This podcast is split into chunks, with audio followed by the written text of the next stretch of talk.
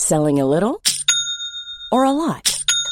Shopify helps you do your thing however you cha-ching. Shopify is the global commerce platform that helps you sell at every stage of your business. From the launch your online shop stage to the first real life store stage, all the way to the did we just hit a million orders stage.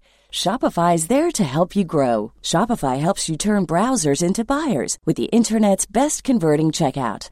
36% better on average compared to other leading commerce platforms because businesses that grow grow with Shopify. Get a $1 per month trial period at shopify.com/work. shopify.com/work. Many of us have those stubborn pounds that seem impossible to lose, no matter how good we eat or how hard we work out. My solution is PlushCare.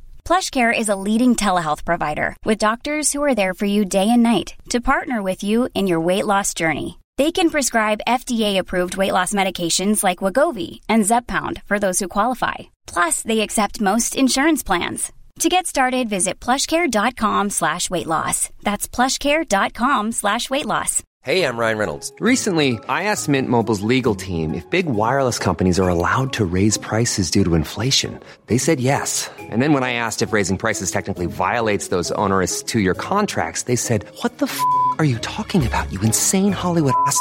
So to recap, we're cutting the price of Mint Unlimited from $30 a month to just $15 a month. Give it a try at mintmobile.com slash switch. $45 upfront for three months plus taxes and fees. Promo rate for new customers for limited time. Unlimited more than 40 gigabytes per month. Slows. Full terms at mintmobile.com. داریم در واقع نفر نخبه رو با حالا انواع و اقسام روش ها یا پول بیشتر یا نمی‌دونم وعده های بهتر یا شغل مناسب تر یا هر چیزی میکشونیم از یه جایی میاریمش بیرون و میاد توی سازمان ما. تازه به این نتیجه می‌رسیم ای دل غافل. اصلا شیمی این دوتا با هم دیگه کار نمی‌کنه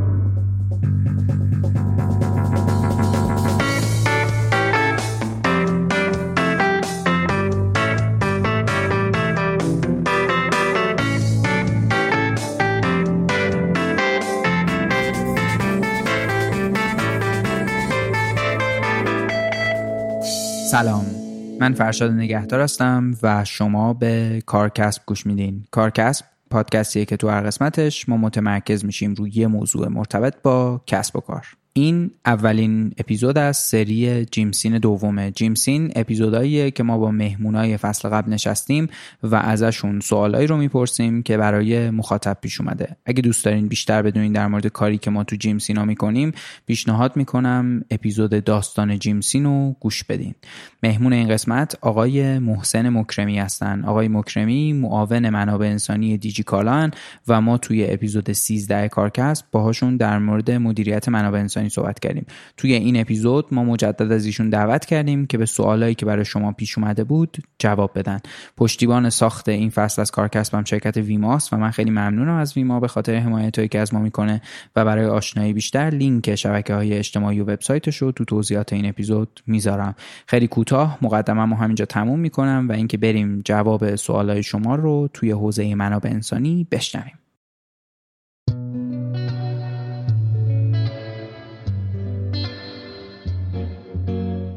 مجتمع آموزشی نیکوکاری رد از سال 63 با هدف ارتقای کیفیت زندگی افراد دارای معلولیت تو زمینه آموزش توانمندسازی و اشتغال کنار این افراد بوده و هر روز تلاش کرده سطح این خدمات رو ارتقا بده. یکی از مهمترین اهداف این حوزه آگاهی جامعه و کسب و کاران نسبت به نیازهای افراد دارای معلولیت و در این راستا رویدادهای مختلفی هم توی کشور برگزار میشه. یکی از رویدادهایی که خیلی موفقم بوده توانتکه. توانتک تا حالا چهار دوره برگزار شده که دوره اولش تو خود مجموعه رد بوده و دوره های بعدیش توی الکام شکل گرفته. این رویداد یه فرصت خیلی خوبه برای آشنایی و برقراری ارتباط نزدیک با کسب و کارها و پلتفرمایی که توی حوزه توانمندسازی افراد دارای معلولیت فعالیت می‌کنن. تمرکز توانتک روی شناسایی نیازهای افراد دارای معلولیت و پیدا کردن راه حل و در نهایت تبدیل اون به ایده و محصوله. توی این رویداد جوایزی هم به کسب و کارهایی که محصول یا خدماتی رو برای این افراد به وجود آوردن تعلق می‌گیره. توانتک امسال بعد از دو سال توقف به خاطر کرونا داره مجدد به صورت حضوری برگزار میشه. پیشنهاد می‌کنم یه سری به وبسایت رد بزنین با این رویداد بیشتر آشنا بشین و حتما حتما شرکت تو توانتک رو تو برنامه هاتون بذارین. تمام لینک هایی که نیاز دارین به رد و توانتک برسین تو توضیحات این اپیزود هست. حتما یه سری بهش بزنین. حامی افتخاری این اپیزود مجتمع آموزشی نیکوکاری رد. سلام آقای مکرمی عزیز. خیلی خیلی خوشحالم که دوباره در واقع با هم اینجا نشستیم و قرار این دفعه سوالای مخاطب رو پاسخ بدیم.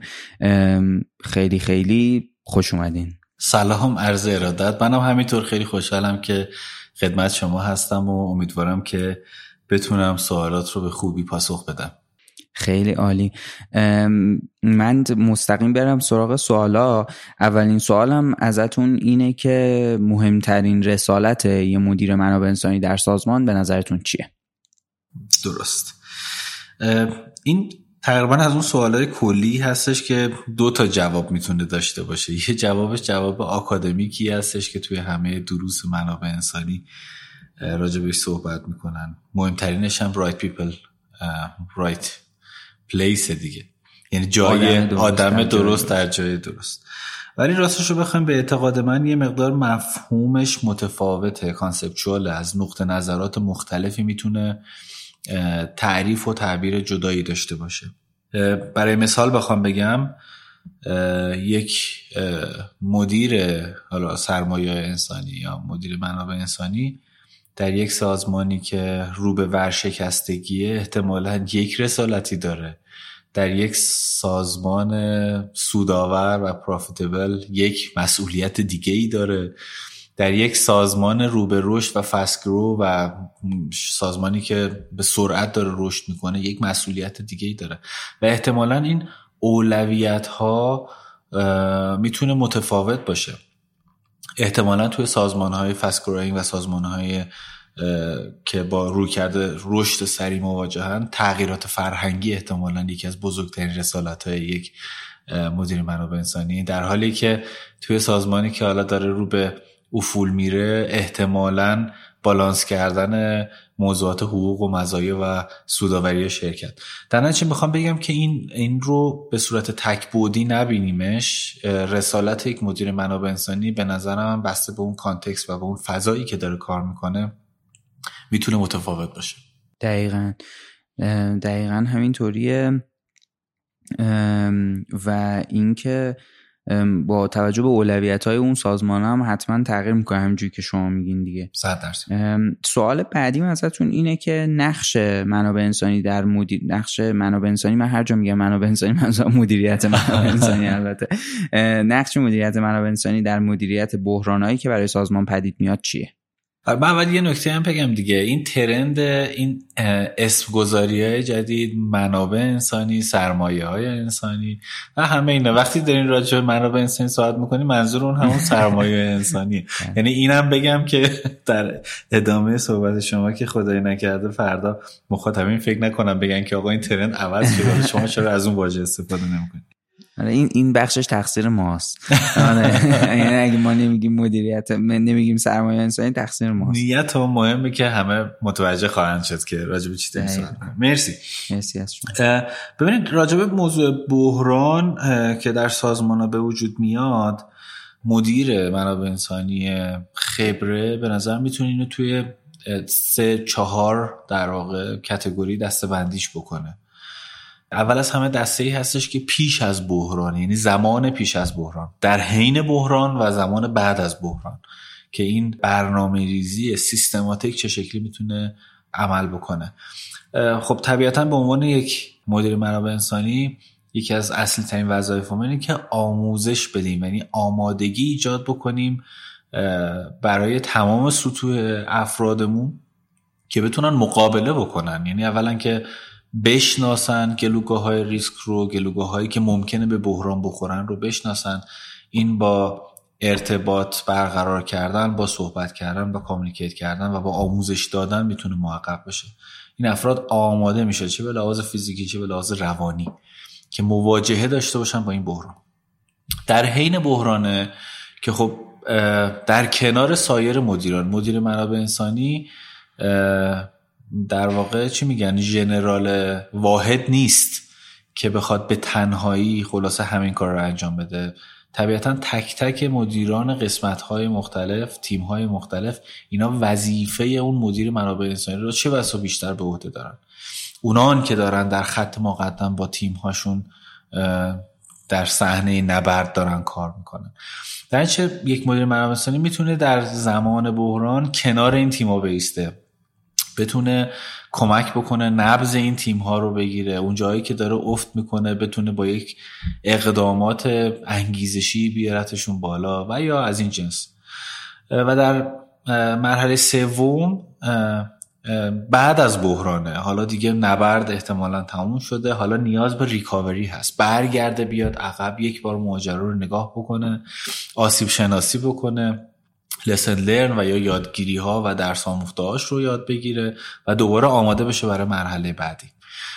به نظر من این این می‌تونه در واقع یک شرح وظایف خیلی مشخصی باشه برای یک مدیر منابع انسانی که باید براش آماده باشه.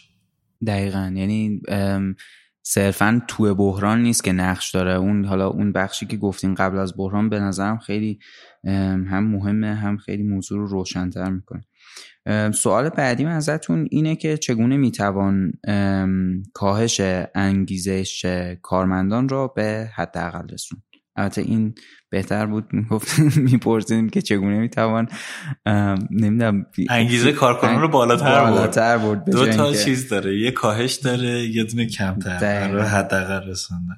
دقیقا. یه من اگه اجازه بدین این سوال در واقع این سوال با یه سوال بعدیش ازتون با هم بپرسم چون ممکنه جواباش در واقع با هم همپوشانی داشته باشه. اون یکی سوالم اینه که تا چه میزان باید مدیریت منابع انسانی مبتنی بر شایستگی رو تو اولویت قرار بدیم؟ درست.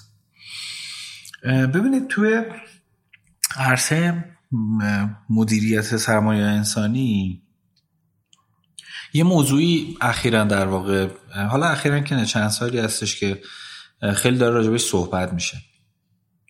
اونم موضوع relationship based leadership هست. یعنی مدیریت بر اساس ارتباطات. حالا این ارتباطات favoritism یا چی میگن؟ سوگلی پروری نیست احیانا. concept ش خیلی concept جذابیه. یکی از موضوعاتی که تو این داره در واقع صحبت میشه اینه که شما افراد رو بر اساس توانمندیشون و بر اساس نیازهاشون و تمایلاتشون در جای درستی بتونید استفاده بکنید. مثلا من سخنوری دوست دارم می‌تونم برم توی مثلا تیم روابط عمومی کار بکنم. شما شغل نویسندگی محتوا رو به من ارائه میدی. و من میرم و احتمالا کارم رو هم خوب انجام میدم. ولی تصور و توقعتون از این که من بعد از 6 ماه همچنان اون انگیزه ای رو داشته باشم که توی یک ماه دیگه داشته باشم احتمالا تصور اشتباهی خواهد بود. چرا؟ به خاطر اینکه من سخنوری رو بیشتر دوست دارم. شناخت عمیق نیازها و شناخت و درک عمیق توانمندی های افراد به نظر من خیلی مهمه. مفهوم competency یا شایستگی ها مفهوم جالب و جذابیه. خیلی هم همه جای دنیا دارن ازش استفاده می‌کنن. ولی باز من می‌خوام بگم احتمالا این هم حالا فکر می‌کنم توی اپیزود اصلی که صحبت کردیم من راجع به این صحبت کردم که یک نسخه ژنریک و نسخه واحدی واقعا وجود نداره. و سازمان ها با توجه نیازشون با توجه به علاقمندی افرادشون با توجه به توانمندی افرادی که تو اون سازمان دارن کار می‌کنن یا جذبشون کردن بعد بتونن این سفر رو درست و خیلی کاربردی و راهبردی بچینن. در غیر این صورت هم اون انگیزه کاهش خواهد یافت. هم پرفورمنس و اون چی میگن عملکرد و کارایی به حد مطلوب خودش نخواهد رسید. دقیقا.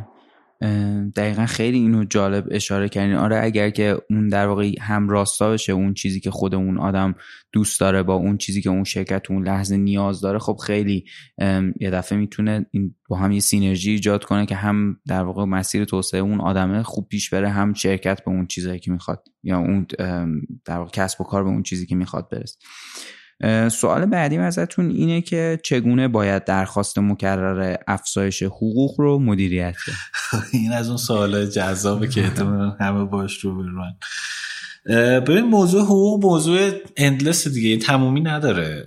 توی همه سازمان ها همه هم باش مواجهن احتمالا. حالا بعضی از سازمان ها احتمالا یه ساختار و یه استراکچری یک چارچوبی دارن برای پرداختشون و این قابل متر کردن قابل اندازگیریه و یه فرمول و logic و در واقع ادله منطقی پشتش هست. و خب خیلی از سازمانهایی که حالا mid-size یا کوچیکتر هستن خب ممکن اینو نداشته باشه. من بخوام خیلی کلی توضیح بدم. یک در واقع function ی یک نقشی در HR وجود داره به نام C&B Compensation and Benefit. که این وظیفه و خیلی هم کار علمی و کار بسیار سختی هم هست.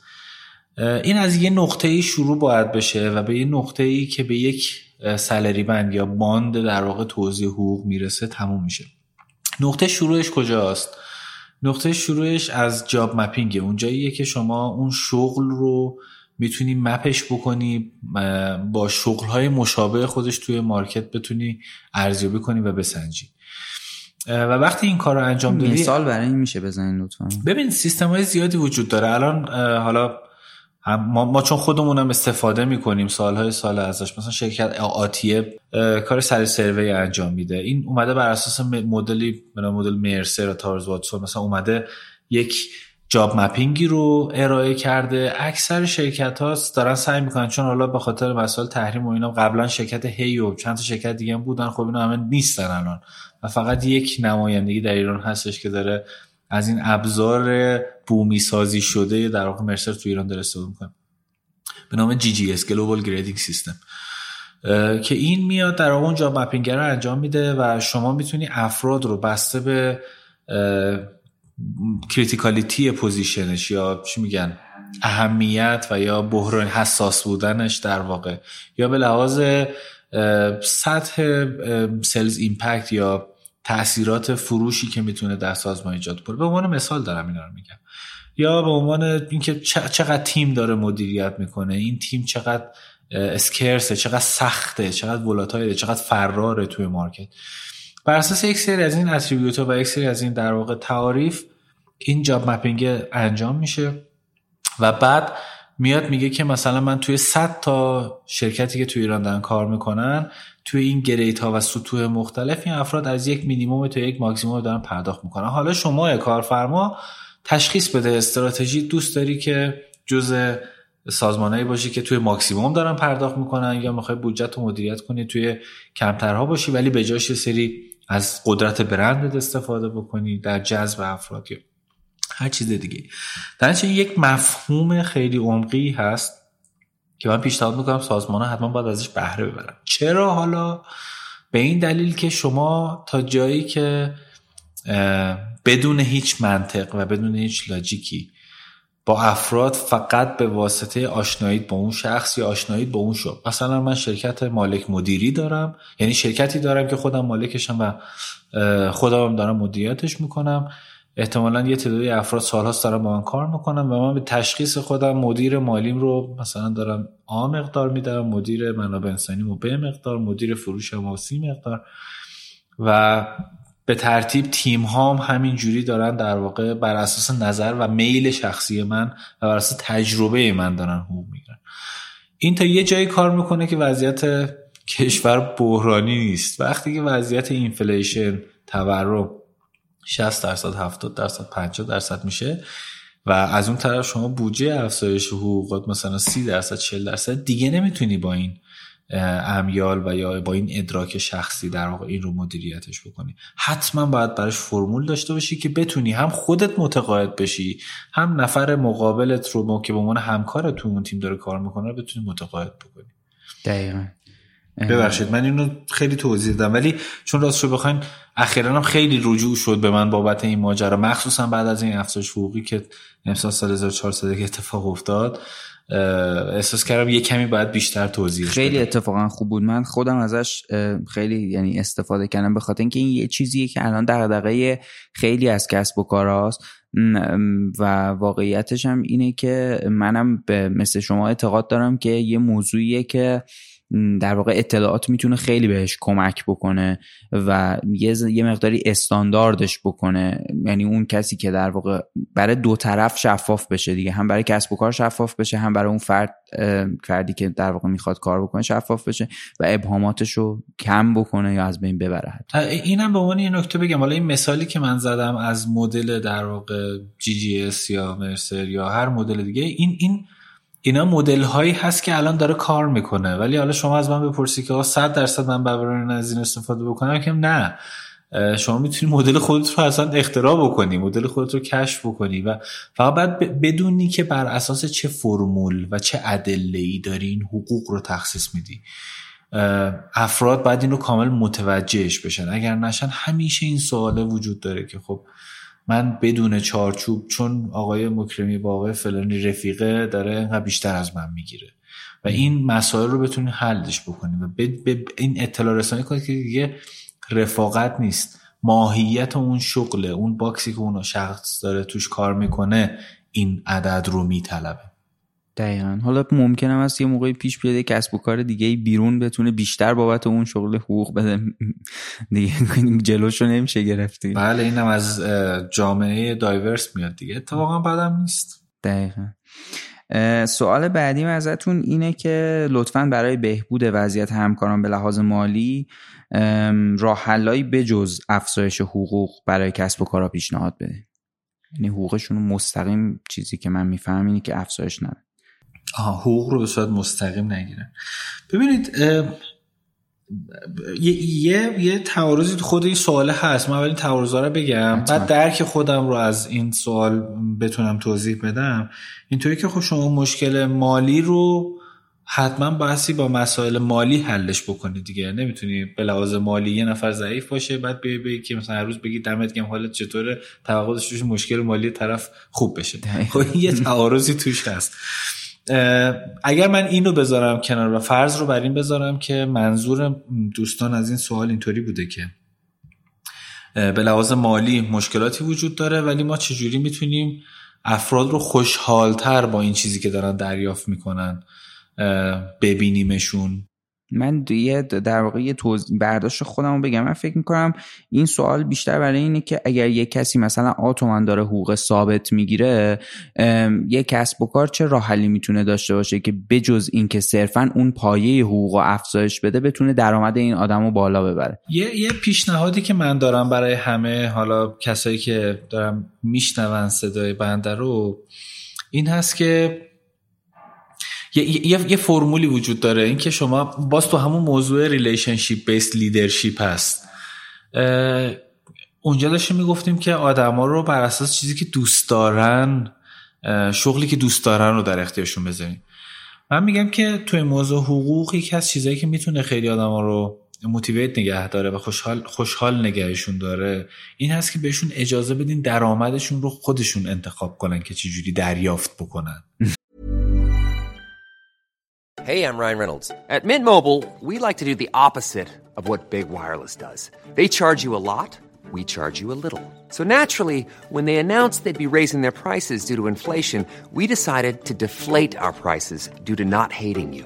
That's right. We're cutting the price of Mint Unlimited from $30 a month to just $15 a month. Give it a try at mintmobile.com slash switch. $45 upfront for three months plus taxes and fees. Promo for new customers for limited time. Unlimited more than 40 gigabytes per month. Slows. Full terms at mintmobile.com. Hiring for your small business? If you're not looking for professionals on LinkedIn, you're looking in the wrong place. That's like looking for your car keys in a fish tank. LinkedIn helps you hire professionals you can't find anywhere else, even those who aren't actively searching for a new job but might be open to the perfect role. In a given month, over 70% of LinkedIn users don't even visit other leading job sites. So start looking in the right place. With LinkedIn, you can hire professionals like a professional. Post your free job on linkedin.com slash people today. این خیلی برای من عجیبه اگه ممکنه آره یه مثالی بزنم. ما ما ما, خودمون توی دیجیکالا میرن یک سال داریم سعی می‌کنیم که اجراش بکنیم. پروژه سختیه کار سختیه. حتما پل... حالا تو اسکیل ما که مثلا 18 هزار نفر آدمه که حتما پلتفرم می‌خواد. ولی تو سازمان کوچیک‌تر شاید بشه یه جورای دیگه اینو امتحانش کرد. ولی این به عنوان یک پیشنهاد من حتما میگم که اگر کسی دوست داشت حتی ازش استفاده کنه. فرض من میگین که یک نفری برای من سازمان در سال 100 میلیون تومان هزینه داره. این 100 میلیون شامل حقوق و مزایا شامل احتمالا پاداش شامل هزینه های مناسبتی شامل بیمه تکمیلی شامل چه و چه و چه احتمالا آپشن های مختلفی که سازمان ها دارن پرداخت می‌کنن. پیشنهاد من که اجز... مثلا تا فرض رو بریم بگیم که از این 100 میلیون تومن 60 میلیون تومن هم قانونا ما مجبوریم پرداخت بکنیم. به خاطر اینکه بر اساس اون باید بیمه رد کنیم بر اساس اون باید مالیات پرداخت کنیم و یا چی. اگر 40 میلیون تومان میمونه از این مبلغ این 40 میلیون تومن رو ما اجازه بدیم که خود افراد تصمیم بگیرن چه جوری دوست دارن دریافت کنن مثلا ما براشون بودجه دیدیم گفتیم نفری 10 میلیون تومن شما با 10 میلیون تومن هزینه آموزشی داری 10 میلیون تومن هزینه مثلا خرید غیر نقدی داری نمی‌دونم ورزش ورزش داری. نمی‌دونم بیمه تکمیلی داری. من میگم که بیام یه لیست چل تایی بذاریم جلوی این افراد. میگم که آقا تو این 40 میلیون تومن رو دوست داری همشو برو یه course 1500 دلاری بردار مثلا توی یه business school خارجی و همش اینجوری خرج کن. چه اشکال داره اگه من با این خوشحالم و می‌خوام این کار رو انجام بدم برای انجام بدم. ولی به جاش من بیمه تکمیلی نمی‌خوام. شما برو ریت مثلا بیمه تکمیلی رو در سال ببین چقدر سال چقدر افراد همشون از بیمه تکمیلی دارن استفاده می‌کنن. احتمالاً یه بخش از افراد اصلا یا رد نمی‌کنن یا خدا رو شکر استفاده نمی‌کنن ازش. یا مثلا هزینه های مناسبتی. مثلا شما شب برای شب یلدا مثلا یه پک دو میلیون تومانی در نظر گرفتی. طرف میگه که من این پک دو میلیون تومانی نمی‌خوام. به من مثلا پول اینو بده من می‌خوام برم باشگاه. من چه می‌دونم موبایلم می‌خوام هزینه های موبایلم رو پرداخت بکنم یا هر چیز دیگه. آپشن دادن به افراد و حق انتخاب دادن برای مدیریت کردن مسائل مالیشون از جمله چیزهایی که احتمالا حال افراد رو حال آدم ها رو بهتر خواهد کرد. دقیقا. خیلی خیلی پیشنهاد جالبی بود. و خیلی هم فکر برانگیزه. حتما پیاده کردنش خیلی چالش داره. و اینکه حالا من خیلی دلم می‌خواد اگه یه بار دیگه با شما گپ زدم تو فصلهای آینده یه مقداری از این صحبت کنیم که در واقع یه زنی یه ذره جلوتر تجربیاتتون تو پیاده کردنش بگین.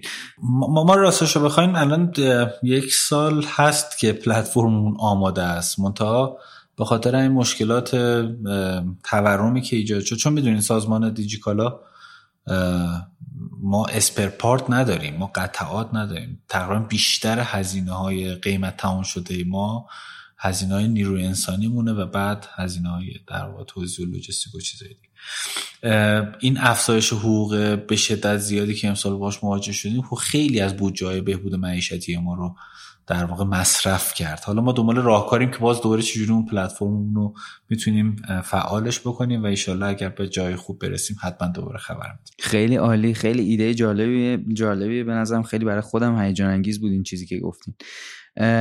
سوال بعدیم ازتون اینه که در, در مورد تاثیر منابع انسانی در اسکیل شدن شرکت ها لطفا توضیح بدین. مدیریت منابع انسانی مجدد. کاملا قابل درک. موضوع اسکیل کردن. ببین چیزی که به ذهن من می‌رسه موضوع استراتژیک منپاور پلنینگه. یعنی برنامه ریزی نیروی انسانی راهبردی. این یک ابزاره توی حوزه منابع انسانی مدیریت منابع انسانی که به نظر من تمام همکارانی که تو این حوزه کار می‌کنن باید این بلدش باشن. چرا؟ به خاطر اینکه بتونن یک پیش بینی از وضعیت آینده داشته باشن نسبت به مسیری که دارن میرن آگاه باشن. و بر اساس اون بتونن برنامه ریزی بکنن. چه تعداد نیروی انسانی؟ ما من خودم شخصا تجربه داشتم. خیلی برخورد کردم. مثلا مدیر شرکت مدیر واحد مدیر قسمت مدیر تیم میاد یه درخواست میده که من برای سال آینده مثلا 200 نفر نیروی جدید می‌خوام. چرا 200 تا؟ چرا 150 تا نه؟ چرا 210 تا نه؟ این این در واقع یک ابزاری هستش که حالا با یک abbreviation SMP strategic manpower planning قابل حله. معمولا هم روش های, روش های مختلفی هم وجود داره. حالا توی مهندسی صنایع روش های کارسنجی و در واقع زمان سنجی و اینا برای مسائلی که قابلیت سنجش داره مثل کار operational و عملیاتی خب این استفاده میشه. تو دیگه مثلا توی بخش marketing ولی اگه با همچین چیزی مواجه شدی باید چیکار بکنیم این حالا یه ابزاری هست که حالا راجبش هم می‌تونن دوستان برن حالا تحقیق بکنن بخونن. ولی ما معمولا اینجوری استفاده می‌کنیم که ما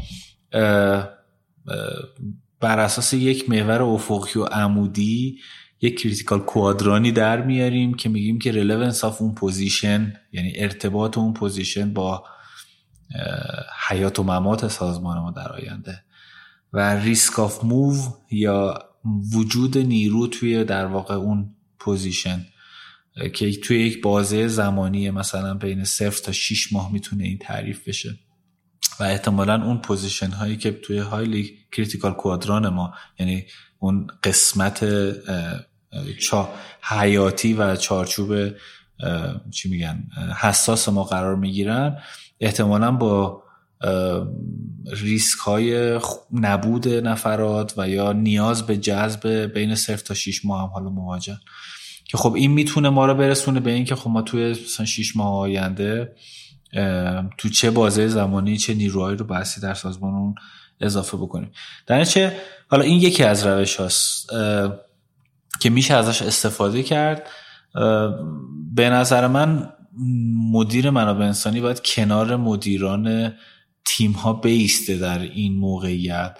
چون می‌دونید عدم در واقع داشتن یک manpower planning یا برنامه ریزی نیروی انسانی صحیح می‌تونه دو تا consequence و دو تا پیامد داشته باشه.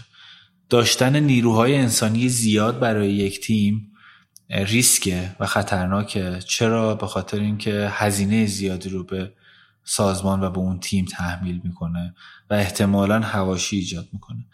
داشتن نیروی انسانی کم و یا ضعیف هم خیلی ریسکه. چرا؟ به خاطر اینکه performance رو تحت تاثیر قرار میده. پس چه ایجاد نقطه optimum یا اون بالانسی که این وسط بایستی وجود داشته باشه به نظر من هنر باز یک مدیر منابع انسانیه که بتونه متقاعد بکنه مدیران تیم ها رو که تو اون نقطه بیستن و هدف گذاری کنن و برن خیلی عالی و این به نظرتون یه عامل خیلی اصلیه تو scale شدن شرکت صد درصد صد درصد. چون scale شدن که بی‌رویه نمی‌تونه باشه که. شما حالا scale کردن من چون پول دارم چون فلان مثلا یو بیام بدون اینکه نیاز سنجی بکنم من 110 نفر نیرو می‌خوام به جاش 200 نفر نیرو بیارم. این در واقع غیر منطقیه و این نیاز داره که پشتش یک دوره لاجیک یک محاسبه وجود داشته باشه. دقیقا. خیلی عالی. سوال بعدیم ازتون اینه که چگونه می‌توان تفاوت ها و عدالت را در سازمان توسعه داد؟ یه در واقع توضیحی هم نوشتن که یعنی به رسمیت شناختن تفاوت ها و فراهم کردن فرصت های برابر برای همه افراد با سن و نژاد و تفکر و معلولیت و غیره و به حداقل رساندن تبعیض ها خیلی این سوال نصف صفحه ما رو گرفته بود ولی به هر حال.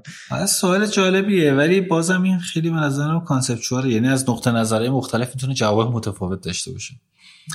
یکم از تجربه شخصیم بگم توی سالهایی که کار کردم خیلی برخوردم به این نکته که مثلا یک رهبری توی یک سازمان به شخص باش برخورد داشتم. می‌گفت من خانوم جذب نمی‌کنم. یا مثلا یه جای دیگه 50 درصد جامعه رو حذف کرده بوده با یه دونه آره مثلا ببین می‌خوام بگم ذهنیت و نقطه نظر رهبر اون سازمانه که تأثیر گذاره یا مثلا اگر به لحاظ ذهنی من اینطوری دارم یک شرکتی رو مدیریت می‌کنم و فرض رو بر این بگیرم که خب آدمی با دیسابیلیتی فیزیکی معلولیت جسمی توی تیم من جایی نداره. خب من بقیه سال چیکارش می‌خوام بکنم؟ جز اینکه با اون شخص باید بریم صحبت بکنی و راجع به ارزشهایی که این افراد می‌تونن ایجاد بکنن در واقع باشون صحبت کرد و متقاعدشون کرد من راه دیگه ای سراغ ندارم.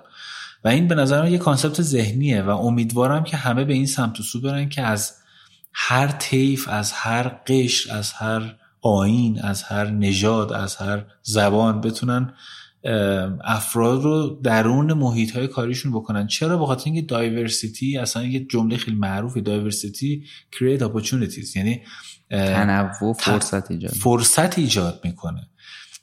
شخصا تجربه این قضیه رو همین توی ما ما به خاطر موهیت کار عملیاتمون توی دیجیکالا مثلا توی شیفت شب و کار فیزیکی توی انبار ما همکار خانم نداشتیم. الان که دارم با شما صحبت می‌کنم تقریبا سی درصد جمعیت ما همکار خانم ما هستن که خیلی هم بهشون افتخار می‌کنه و باور نمی‌کنه آیه فرشاد عزیز که چقدر پرفورمنس تیم های ما از زمانی که خانم اومدن رفت بالاتر. دقیقا. به خاطر دقتی که این خانم های عزیز توی کار همراه خودشون اووردن و در واقع بالانس کردن محیط کاری رو. و به لحاظ اکوسیستمی و همه چیز و اینکه احساس ارزشمند بودن دادن به قشر خانوم های این مملکت و حساب کردن روی توانمندی خاصشون به نظرم یک ارزشه. دقیقا. ما خیلی بهش نیاز داریم. حالا این فقط یک مثال بود و افراد دیگه. دقیقا. خیلی جالبه. آره اتفاقا این از اون موضوعاتی که اگر توی در واقع دید رهبر سازمان من خیلی با این بخشش موافقم وجود نداشته باشه حتی اگر یه کاری هم انجام بشه شاید نتیجه بلند مدت نداره. شاید هم یه ذره مثلا فرمالیته است. یعنی چون باید انجام بشه داره انجام میشه نه چون واقعا انتقاد بشه است دقیقا خیلی من در واقع اینو توضیح شما رو قبول دارم. سوال بعدی ازتون اینه که چگونه می‌توان ارزیابی عملکرد رو در سازمان طوری پیاده کرد که تبدیل به یک فرایند تشریفاتی یا فرمالیته نشود؟ خب این از اون مسائلی که روش دیبیت و بحث زیاد بین علما هست. خیلی سریح بخوام بگم از من اگر ارزیابی عملکرد رو به بونس یعنی از بونس و پرداخت پاداش جدا بکنیم به نظر من یه بخشی از این راه رو رفتیم. ولی چقدر سازمان ها آمادن که این کار بکنن و آیا اصلا پاداش رو بر چه معیار رو مفهومی بخوام پرداخت بکنن اون یه بحث دیگه است. موضوع ارزیابی عمل کرد به نظر از جمله موضوعات خیلی حساسه. اگر که من چرا این حرف رو زدم؟ به خاطر اینکه اگه من اینو تایش بکنم و بچسبونمش پرداخت پاداش از اونجایی که وضع اقتصادی جامعه این شکلی از اونجایی که توی تیم ها احتمالا روابط عمیق و دوستانه شکل می‌گیره. مجوریتی و اکثر تیم ها رو عرض می‌کنم. و از اونجایی که ترند و تمام بنچمارک ها و تحقیقاتی که توی این سالها مد کردم تقریبا به این نتیجه که بالای 90 درصد سازمان ها حداقل 85 درصد achievement و bonus شون و پاداششون رو دریافت می‌کنن. در این یک امر انگار چیزه به قول معروف از پیش تعریف از پیش تعریف شده consider it done انگار همیشه انجام میشه و انجام شده. حالا اگر من ارزیابی عمل کردم رو بچسبونم به یه چیزی که همیشه می‌دونم که اصلا already روش حساب کردیم دیگه. مثلا تو حتی تو آفر حقوقی اونم میدیم 25 درصد 30 درصد حقوق سالت به عنوان پاداش 6 ماه حقوق سالت به عنوان پاداش. از قبل اون شخص هم رو این حساب کرده و اصلا کمتر از این متصور نیست باش تعریف کنه. حالا من اینو وصلش کنم به عمل کردش خب اینطوریه که اون عمل کردم همیشه داره انگار انجام میشه و اون میشه تشریفاتی. چی می‌تونه اینو اصلاحش بکنه؟ باز تجربه شخصی خودم رو بگم. ما چیزی رو در واقع فعال کنیم به نام ریزالت منیجمنت مدیریت نتیجه. تو مبحث مدیریت نتیجه برای ما اینطوریه که اگر شخصی حالا من اگه یه بل کرو اگه بخوام بکشم یا از این نمودار, نمودار زنگوله. ای بخوام بکشم ده 15 درصد لوریزون یا اون قسمت پایینیه در واقع. تیمم رو بخوام در نظر بگیرم. اون افرادی هستن که نسبت به سایر بقیه تیم پرفورمنس ضعیفتری داشتن یا ولیو پایینتری داشتن. ارزش آفرینی کمتر. حالا با هر روش و مکانیزمی که اینو اندازه گیری کردیم. در کسی اگر بر اساس این نمودار زنگوله جزء 10 تا 15 درصد پایین این زنگوله بیفته فقط بونسش رو دیگه از دست نمیده. تمام کارش رو از دست میده. و این در واقع حالا این به عنوان یک مثال و بسیار سختگیرانه هم هست. به عنوان مثال اگر توی یک تیمی ضریب عملکرد همه افراد بین 90 تا 100 بوده احتمالا اعداد 90 تا 95 هرچند که اعداد خوبی بودن از جمع ما خارج میشن می‌دونید چون جزء اون پای لوریج زون هستن. رو فارغ از اینکه نتیجه زیر 70 بود یا هر چیزی. پس این باعث میشه که افراد رو دائم در تلاش این بذاره که بهترین خودشون انجام بدن. حالا اینکه میگم حالا خارج هم میشن این نیستش که چون اینجوری شد و همه فردا صبح بفرما دمه در نه پروسه های مختلفی داره performance improvement داره feedback داره. همه اینا انجام میشه. اگر نشد بعد به در خروج هدایت میشن. حالا من خیلی too much چی میگن exaggerate که چی میگن خیلی زیادی اینو با مثال شدیدی توضیحش دادم. ولی آره پیشنهاد من اینه که موضوع ارزیابی عمل کرد این شکلی می‌تونه کاربرد خودش رو حفظ بکنه در سازمان ها دقیقا. یعنی به موضوعاتی غیر از پاداش وصل باشه یا یا یه چیزی هم به, به یه چیزی هم به جز پاداش وصل باشه. یعنی اصلا به نظر من به, به چیزهای غیر از پاداش وصل باشه. دقیقا. خیلی هم عالی. سوال بعدیم ازتون اینه که از اهمیت داشتن تلنت پول یا بانک اطلاعاتی استعدادا برای سازمان ها صحبت کنین و لطفا بفرمایید چالش های ایجاد تلنت پول چیه؟ باز هم واژه تلنت پول به نظر من از اون واژه های آکادمیکی که هست که توی فرهنگ منابع انسانی ما وجود داره که بدم نیست اتفاقا ولی به تنهایی کافی نیست به نظر من. شما اینکه یک حوزی داشته باشی یک استخری داشته باشی از تمام اسامی افراد نخبه که توی جامعه وجود دارن. فارغ از این که ببینیم که اون افراد چقدر می‌تونن به درد ما بخورن. ما چقدر می‌تونیم به درد ما بخوریم؟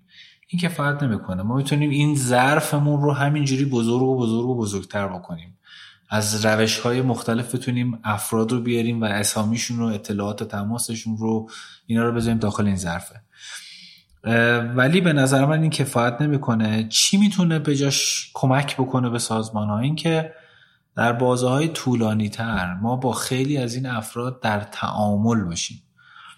بشناسیم بشناسونیم که اگر یه روزی به نقطه ای رسیدیم فارغ از اینکه اون آدمه داره کجا کار می‌کنه. مثلا اگر من توی network م الان پنج نفر آدم رو دارم که تو شرکت های مختلف دارن کار می‌کنن.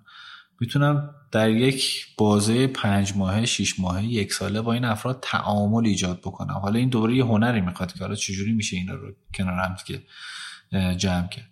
و بر اساس اون تعامله بشناسم حالا از بین این 50 60 نفری که توی network م هستن 5 نفر 10 نفری که توی network م هستن حالا بدونم آقای ایکس خانم ایگرگ هست که الان می‌تونه به درد من بخوره. و ایشون هم بدونه که توی این نقطه نقطه رایت تایمی هست که می‌تونه به مجموعه اضافه بشه.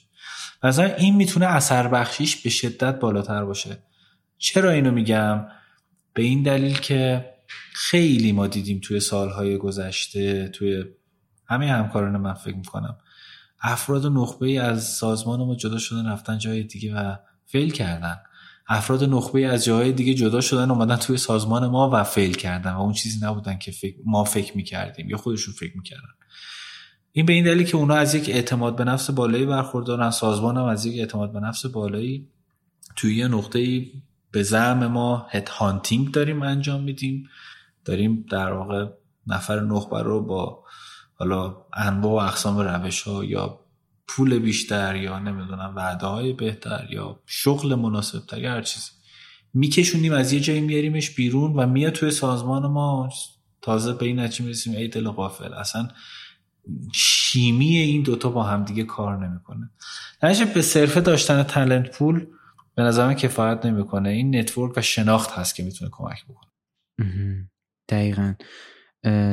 دقیقا به نظرم همین جوری که میگین. و در واقع سوال آخرم ازتون اینه که این سوال برای خودم خیلی جالبه. واقعا واقعا دلم می‌خواد بدونم که در واقع نظرتون روش چیه؟ به خاطر اینکه شما توی صنعتی هستین که با این احتمالا خیلی بیشتر از همه یعنی با جزء صنایعی هستین که خیلی با این موضوع مواجهین. با پدیده مهاجرت چه کار کنیم؟ پدیده مهاجرت. ببین خیلی دردناک از یه طرف برای من. از این طرف هم نه خب یه واقعیتی که باش مواجهیم. من اینجوری دارم بهش نگاه می‌کنم که با توجه به شرایط جامعه ما و اتفاقاتی که داره میفته خیلی بعید نیست که آدما دلشون بخواد که برن به یک جای. یعنی فرار از موقعیت حال حاضر باعث بشه یه تریگری بشه یک علاقه ایجاد بکنه برای افراد که بتونن از این فضا خارج بشن برن بیرون. ولی اونجا چه اتفاقی میفته؟ یک علامت سوال خیلی بزرگه. من فکر می‌کنم که یه بخشی از این موج مهاجرتی که الان داره توی ایران اتفاق میفته به خاطر عدم آگاهی از اینکه اون طرف چی هست در واقع داره رخ میده و به صرف فرار از موقعیت حال حاضر. پیشنهادم چیه؟ پیشنهادم اینه که ماها به عنوان سازمان موظفیم که از تجربیات افرادی استفاده بکنیم که تو این حوزه کار کردن و بیان خوب و بدش رو با هم برای جوانای ما توضیح بدن. که اگر من محسن به عنوان یک جوان 27 ساله 30 ساله 20 ساله الان تصمیم گرفتم از این مملکت برم بدونم اونجا چی منتظرمه. راستش رو بخواین توی چند وقت گذشته به شدت برخورد کردم با بچه هایی که رفتن و انگار برگشتن براشون شرم شده. و من با چند تا coach مثلا خارجی هم صحبت می‌کردم که حالا تو ایران هم فعالیت دارن. بهم می‌گفتن که اصلا ما این همه talent یه جا دور هم دیگه ندیدیم که تو ایران وجود داره. و این بچه ها گمن این بچه ها واقعا و این شما اگه برید توی اپل توی گوگل این, این, کلی آدم می‌بینی که اونجا دارن کار می‌کنن. ولی وقتی مقایسه می‌کنی lifestyle این آدم و بچه که توی ایرانن اصلا خیلی با متفاوتن. و دلیلش گم شدگی این ها به نظر من توی این فضا فرهنگی. و این خطرناکه. من پیشنهادم به همکارای خودم به سازمان اینه که از تجربیات افرادی که توی این حوزه کار کردن استفاده بکنن آموزش بدن. به جوان آموزش بدن. اگر هم تصمیم برفتن دارن با چشم باز این کار انجام بدن. دقیقا دقیقا. این خیلی به نظرم جالبه. به خاطر اینکه معمولا هم اینطوریه که یه سری پترن به وجود میاد بله. و که مثلا یه حالتهای خاصی وجود داره برای مهاجرت به آمریکای شمالی یه حالتهای خاصی وجود داره برای مهاجرت به اروپا یه حالتهای بله. خاصی وجود داره برای مهاجرت به یا مثلا مرحله به مرحله است مثلا یه زمانی مالزی اینجوری بود که شما اگه می‌خوای بری مثلا آمریکای آمریکای شمالی مالزی پله است شما میری اونجا بعد میری اون طرف و خیلی وقتا منم اینو در واقع تو دوستای خودم خیلی زیاد دیدم تو هم نسلهای خودم که فقط به خاطر اینکه این یه در واقع یه, یه تبدیل شده به یه پترنی به یه مدلی که مثلا ما میریم اینجا بعد میریم اینجا بعد مثلا از اونجا میریم و این کار رو انجام میدیم مثلا یه آدمی رفته و خودش رو انداخته توی مسیری که در واقع شاید خیلی هم نتیجهش برای خودش هم رضایت بخش نبوده. ولی منم با این حرف شما خیلی موافقم. یعنی آدم اگر که بدونن برای چی دارن میرن حتما بهترین استفاده هم می‌تونن از رفتنشون بکنن. برای زندگیشون برنامه‌ریزی بکنن. و پیشنهادتون برای کسب و کارا در واقع اینه که بتونن آگاه کنن. بله پیشنهادم برای کسب و کارا این هستش که استفاده بکنن. افرادی رو بیارن و شروع کنن به آموزش دادن به همکارانشون به نسل جوان توی کسب و کارا. که میگم اگر قرار هست تصمیم بگیرن تصمیم با چشم باز بگیرن و بتون راهشون رو پیدا بکنن. خیلی عالی. و در واقع من آخرین سوالی که از تمام مهمونامون توی سریای جیمسین می‌پرسم اینه که سوالی هست که فکر می‌کنین مخاطب دوست داشتین مخاطب ما از شما بپرسه و نپرسیده یا موضوعی که دوست دارین اضافه کنین آخر مصاحبمون مرتبط به موضوع یا غیر مرتبط به موضوع؟ نه خیلی متشکرم از شما و امیدوارم که پادکست کارکسب بتونه همینجوری راهش رو خیلی موفق ادامه بده و این نوع آموزش روشنگری تو جامعه است. خیلی دمتونم گرم. شما میگین آره نه واقعا اینطوریه و امیدوارم که این همینجوری هی گسترش پیدا بکنه شما بتونید ارزش بیشتری تو جامعه خلق کنید خیلی لطف دارین. خیلی برای من برای من افتخاره که اینجوری شما شما این حرف بزنید برای من خیلی بیشتر بیشتر ازش کیف می‌کنم و هم خودم هم همه تیممون و اینکه خیلی ممنون. حالا من اون خیلی خیلی امیدوارم که توی فرصت دیگه توی فصلهای بعدی دوباره بتونیم از شما دعوت کنیم و راجع به یه موضوع دیگه ای که مربوط به کسب و کاره با هم گپ بزنیم. با کمال میل خیلی ممنون. مرسی. خیلی شما. مرسی از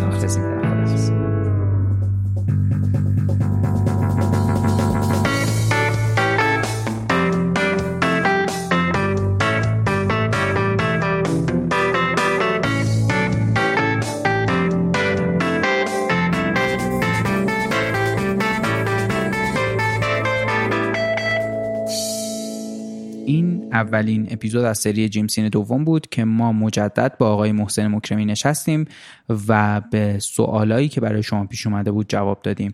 خیلی ممنونم از همه کسایی که به هر نوعی از ما حمایت می‌کنن و همونطوری که همیشه گفتم بهترین روشی که می‌تونین از ما پشتیبانی کنین اینه که ما رو معرفی کنین به کسایی که فکر می‌کنین ممکنه علاقه‌مند باشن به کارکست. توی شبکه های اجتماعی هم دنبالمون کنید توییتر لینکدین اینستاگرام کانال تلگرام و یوتیوب کارکست ما می‌تونین با سرچ کردن کارکست به فارسی بدون فاصله یا به انگلیسی K A A R C A S B پیدامون کنین وبسایتمون هم همینجوری نوشته میشه carcast.com ممنونم از مجتمع آموزشی نیکوکاری رد پشتیبان افتخاری این اپیزود و شرکت ویما حامی ساخت این فصل از کارکست همه کارهای گرافیکی کار ایما میرزا علی خانی و نرگس بنی آقاس ویدیوها رو شاهین بهنامیان تهیه و تدوین می‌کنه. تنظیم خود پادکست با نامی جمشیدی مقدمه الما سادات همه کارهای پشتیبانی رو انجام میده.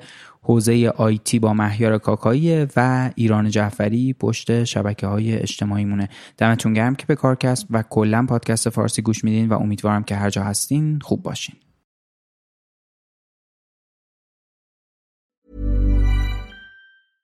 Selling a little or a lot?